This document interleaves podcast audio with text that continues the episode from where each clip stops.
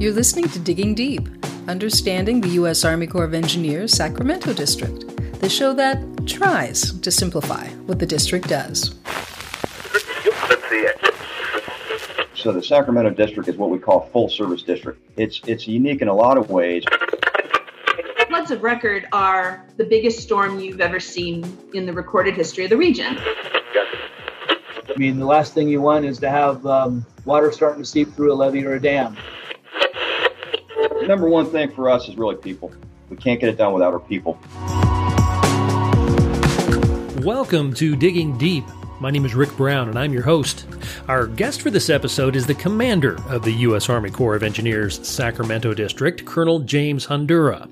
Colonel Handura assumed command of the Sacramento District in July 2019 and in doing so, he commands an organization of roughly 1,100 engineers, scientists, and support staff working in all or parts of eight western states.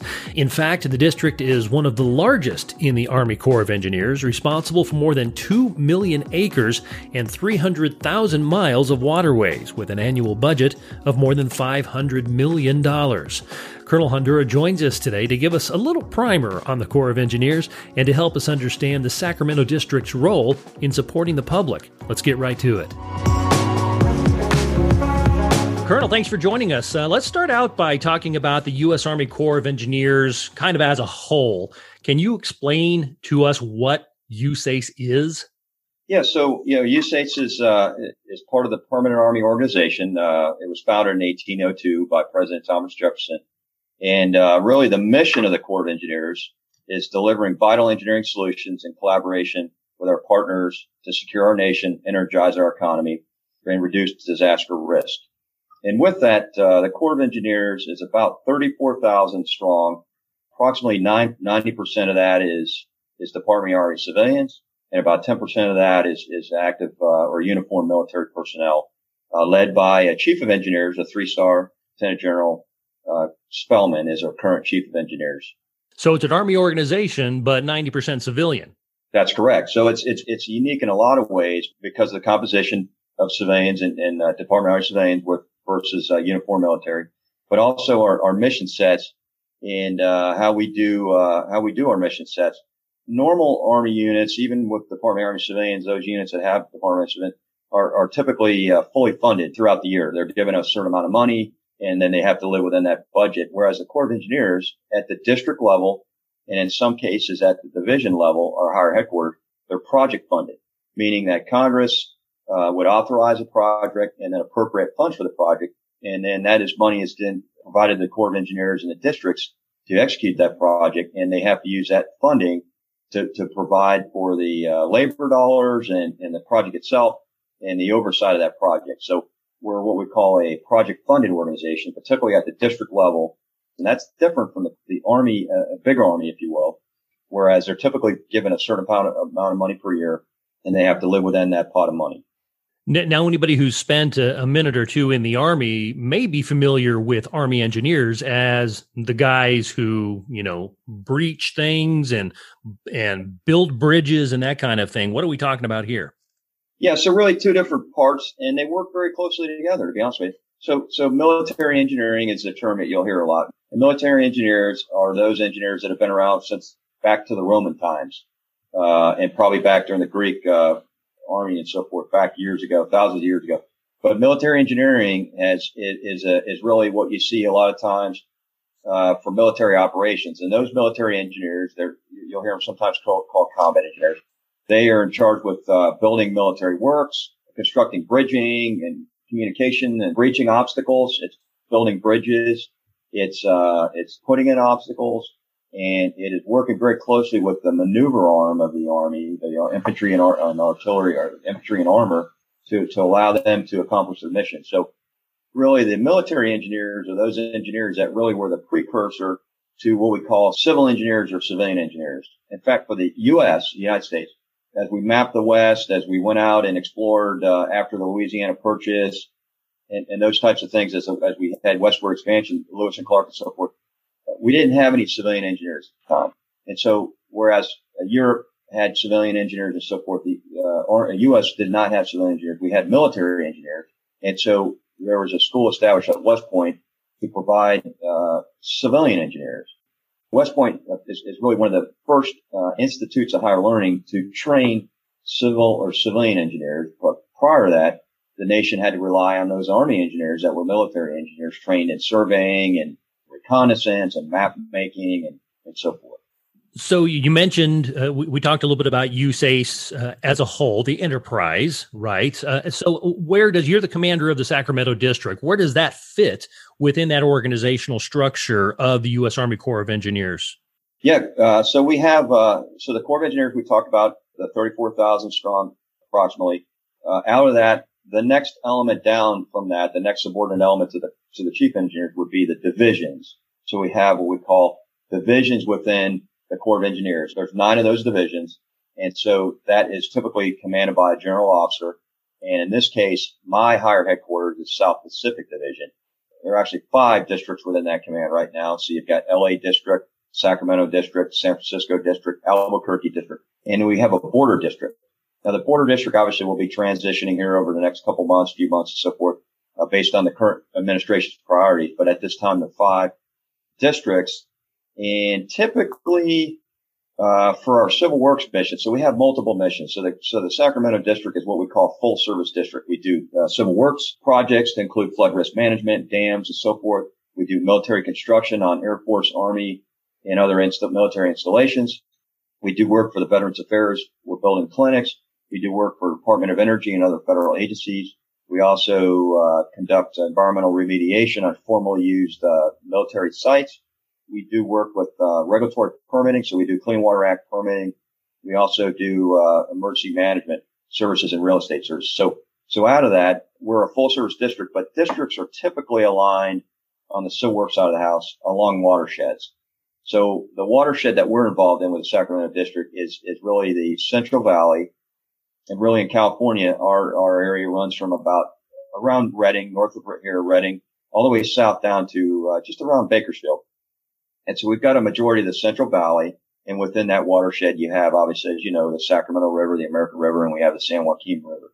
And so those are the, those really are our civil works boundaries in California, but we also span eight Western states, but we're primarily in Utah, Arizona, Nevada, and California.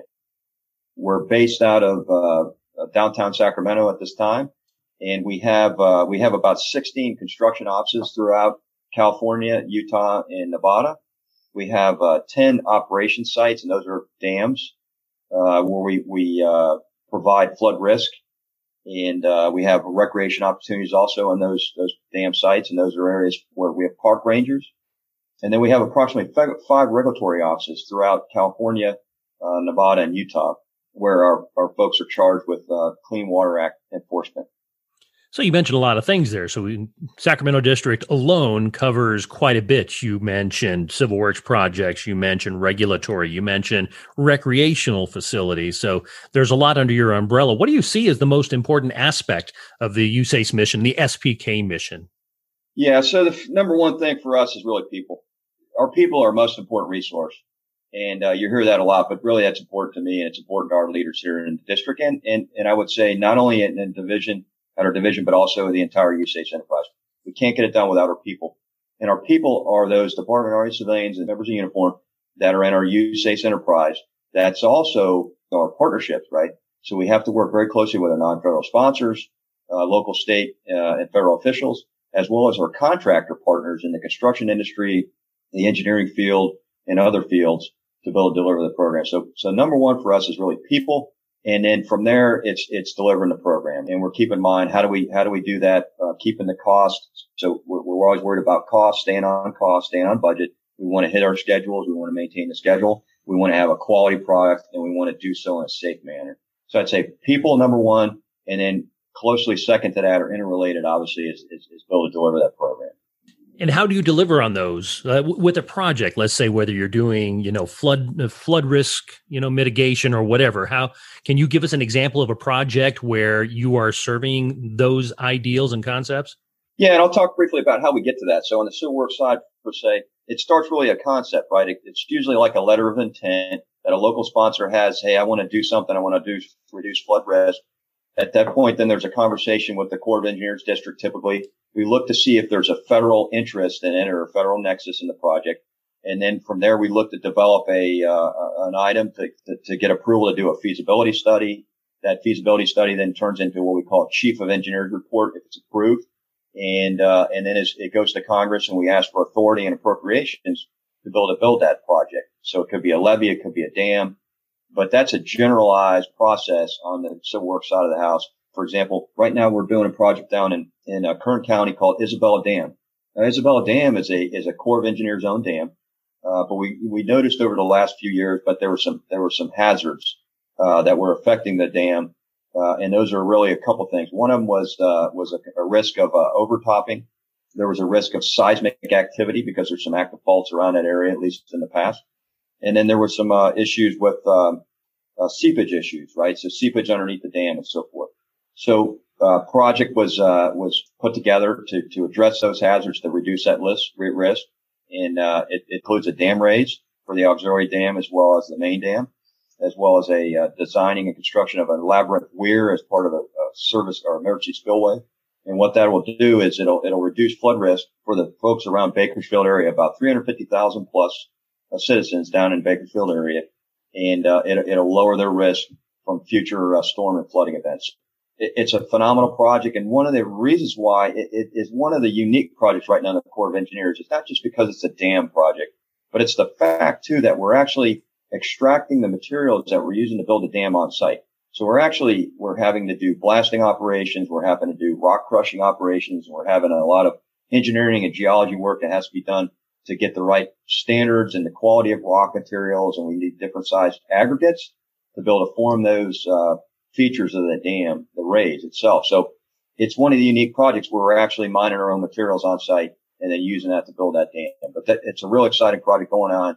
And uh, this year's a big year, a lot of work to be done this year, uh, with our goal to be substantially complete by the end of the year. Yeah, definitely a lot of people and homes and businesses downstream of a potential dam failure. And I think that really highlights the importance of a remediation project like that. I'm curious, Colonel, uh, and I'm going to switch gears here just slightly. From an organizational standpoint, what do you think are some of the common myths and misconceptions that you hear about USACE, and how do you address those? I would say one of those that I've heard out there is that you have to be in the Army. Like you have to join the Army as a soldier to build a serve in the Corps of Engineers. And that's not the case. You could come in as a, as, as having no military experience out of college. Uh, in fact, we have, uh, intern programs for folks that are still in college. For those recent graduates, we have other, uh, uh, higher authorities. And so folks don't have to have any military experience. They don't have to join the army as a soldier. And so sometimes you'll hear that, but I think that's, that's one of the things is a misconception out there is that, uh, you have to join the army, wear a uniform and, you know, do physical training every day and go to the rifle range and, and all these kind of things, right? Is, is, uh, is part of that. But that, that's not the case.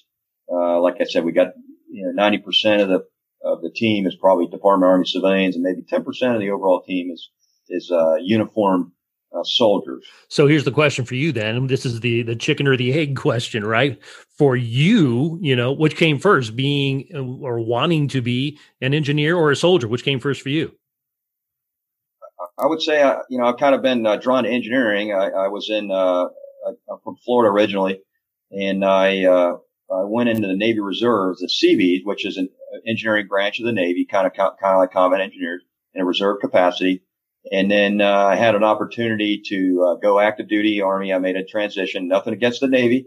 And I got a lot of respect for what the Seabees do, but I, I went active duty Army and I, as a combat engineer enlisted and I had an opportunity to go to Germany. And this was during the Cold War. Uh, it was still going on in Germany, so you still had the wall was up and behind the, uh, the Warsaw Pact and so forth. So, so that was combat engineering. And what it drew me to that was a challenge and problem solving and uh, being part of a team. And so I would just tell you that uh, folks are always looking to the engineers, whether you're a civilian or, or a uniformed person in the engineering to solve problems. For the Corps of engineers, obviously, we solve the nation's toughest problems. So, what piece of advice would you offer to a young person um, considering a career in either engineering or in the military? Yeah, I'd say uh, I would say you know really the sky's the limit. And first, I would I recommend uh, military service. Uh, I'm going on. I've got about roughly 30 years, give or take, of service to the Army, I'm still enjoying what I'm doing. And, uh, I, I, wouldn't have changed a thing. I wouldn't have done it different, to be honest with you. But I, I recommend either track. I, I, you know, I think it's great that folks, uh, serve in the military in some capacity, whether it be active uh, service, National Guard Reserve, and pick the branch you, you like the most. Uh, plenty of opportunities out there within the Department of Defense. But I also look for folks maybe that, that that's not your uh, cup of tea to look to go to the civilian route. And we have, like I said before, we had, we've got multiple pathways to be part of the Corps of Engineers. We even have intern programs where folks are in school, still out getting their college degree. We have, uh, we also have what we call direct hire authorities for recent graduates. And then we have folks that have been maybe out in the job, uh, force for, for many years, maybe a little more of a, a experienced person or mid-career individual. And we, are always looking to hire those folks. So really, I tell you, the Sacramento district is continuing, continuing to hire. Our program is uh, continuing to be a very large program across all our portfolios. And we're always looking for talented folks. Yeah, it's great advice. Is there somebody in your life, you know, anytime in the past that really had a big impact on, on your life and career? Yeah, I'd say my father. I mean, uh, my father is, uh, uh, you know, obviously a lot of respect for him. And he was, he, he served in the Navy during the 50s. He did about four years of service. And, uh, you know, every so often he would talk to me about his service when I was growing up. And then when he, when he came off active duty Navy, he joined the fire department and retired after about 28 years as a firefighter.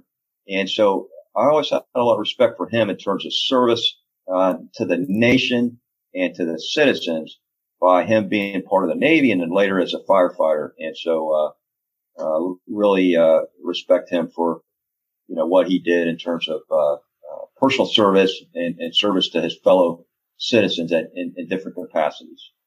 Is there a favorite book or maybe a favorite author that you have or that's sitting on your nightstand that, that you would share with folks?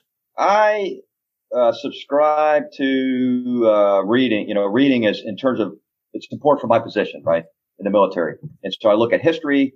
I'll look at military history. I'll look at uh, you know history of the United States and, and, the world and so forth. And just a couple things that are out there right now that I'm looking at are um, I just got done reading uh, the memoirs of Ulysses S. Grant and that's a that's a very interesting insight into his time before the Civil War and during the Civil War, as really ended up being the overall leader of, of uh, the Union Army. And so Ulysses S. Grant is a good one. I uh, just started reading Diplomacy by Henry Kissinger, and really talks about the history of diplomacy throughout the world and statescraft. You know, fascinating built a book uh, published in, in the in the 90s. Uh, Another one out there is uh, that I've read previously. It's been some time. Is Meditations by Marcus Aurelius, and Marcus Aurelius was an emperor of Rome, and he talks about uh, Stoicism and in uh, public service and so forth. And it's an interesting book on on philosophy. And uh, there's another one that I, that's on my list, and that's uh, we talked about recently in a, a couple forums with the Corps of Engineers, and one of those it's called Radical Candor, and it's a book about you know being you know having candor with folks you, you want to certainly have empathy and uh, you want to understand where folks are coming from, but you also want to have some candor with folks, right? And say, hey, here's maybe things you're doing well and things maybe you can improve on. What if you can finish this sentence for me, sir? If you remember nothing else about the U.S. Army Corps of Engineers, remember this. I'd say, uh, you know, we're, we're, we're, dedicated. It's a highly disciplined uh, team uh, that, that, that you can count on to save the nation's toughest challenges. Excellent. Familiar with the uh, Proust questionnaire? The what? The Proust questionnaire. Marcel Proust was a French writer in the early 1900s uh, who put together a series of questions, kind of the if you were a tree, what kind of tree would you be? Oh, okay, right? yeah, yeah, okay, um, yeah. So he he believed that in answering some of these kinds of questions, that that an individual reveals his or her true self. Pretty harmless questions, and and really just like shooting for first thing off top of your head. You game? You want to play? Sure. All right, here we go. First question. This one's easy. What is your idea of perfect happiness? Perfect happiness. I'd say spending, you know, time with with loved ones. Good. What is the quality you most like in a person? I'd say uh, I got to say two things really. So so really, it's uh, humility. You know, just just well, I'd say humility. That's the main thing, right? Hey, I, I'm all for people being confident in their abilities, but I think humility is important. And uh, that's something I try to practice every day is that, uh, you know, just being a humble a person is, is, it comes a long way. Uh, to me, that's my kind of my thing is, is being hum- humility is important. Yeah, I like that. Which talent would you most like to have? Uh, I'll say, play, you know, the ability to uh, read and play music. But I, I, don't, I've never learned how to play, you know, a, a, an instrument. So like a guitar or other musical instrument and be able to read, uh, you know, sheet music. And which genre would you like to play? Or would you just want to play them all?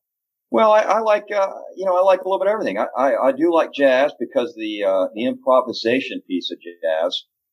And so you look at, uh, you know, all those great, uh, folks like Miles Davis and, uh, Allen Toussaint and even, uh, uh, Wynton Marsalis and others. But, you know, the timing and the, we'll call it freestyling. But when jazz musicians get together and, uh, it's not always scripted, right? It's, it's improvisation and they play off each other, right? To play off each other in terms of how they're playing their instrument, the particular instrument. And, they're, and, they're, and to me, they're talking to you, right? They're having something to say with how they're doing that. And it would, it's just fascinating uh, to me. And it's something that I would like to be able to do, you know, play for, let's say the guitar as an example, but being part of that and, you know, being into, uh, uh, improvisation. Yeah, cool, cool. All right, last question, and this one may be the most important. So make sure you're thinking about this one. Who is your favorite superhero? Yeah. Oh, there's a lot of them out there. uh, I like. Uh, I'll go with. I'll go with uh, Batman. Right? Is he count? Batman. Yeah, sure. Yeah, yeah. So I grew up watching, uh, you know, the 1960s uh, Batman. Adam West. Right, Adam West and the, and the kids, and and uh, he, you know, kind of he had he went through some struggles. Right, parents are, you know, fictional thing, but his parents are murdered, and he's having a, you know, he's trying to do things. He's trying to right, take care of the citizens, right, of Gotham City, if you will, and and uh, and do the right thing. And he's got a lot of neat gadgets, right? I mean, he's got a neat looking car. He's got all the uh, different uh, apparatus he can use to climb or fly or so forth. So oh, I'll go with Batman in terms of uh, just what he stands for and taking care of folks and, and where he came from. He had to get, you know, fight through adversity. His parents, uh, were, were murdered and, and, uh, and then going from there and, and then trying to do good for uh, mankind and, and public service in a way. Yeah, I like it. I think, I think Marcel Proust would approve of that. Thank you, sir. Colonel James Handura, District Commander for the U.S. Army Corps of Engineers, Sacramento District. Sir, thanks for taking some time to join us here this morning appreciate your time, Rick, today. Thank you for that. Uh, you know, I just, just real uh, honored to be part of the Sacramento team, the Corps of Engineers here. Uh, I really just want to uh, just, just thank. Uh, we've got about 1,140, 1,150 odd employees with the Sacramento district, but I'm really impressed with uh, what our team has done over the last year, continuing to deliver the program, doing it safely, while having to navigate through the COVID-19 pandemic. And I know it's been a stress on any, every individual, whether you have children or not, whether you live alone or not. Uh, but our teammates have been, had the stressors on them, but yet they've continued to produce, they've continued to deliver the program. And they've done so working with our contractor partners and teammates and have done so without really missing a beat. And they've done it and, and uh, continue to deliver quality projects in um, mindful of cost, staying on cost, staying on schedule, and doing it in a quality manner with, with uh, safety in mind. So Thank you. Many thanks once again to Colonel James Handura for joining us today on Digging Deep. If you enjoyed the show, please leave us a rating and a review and let us know what questions you have for us. We might just answer them in a future episode.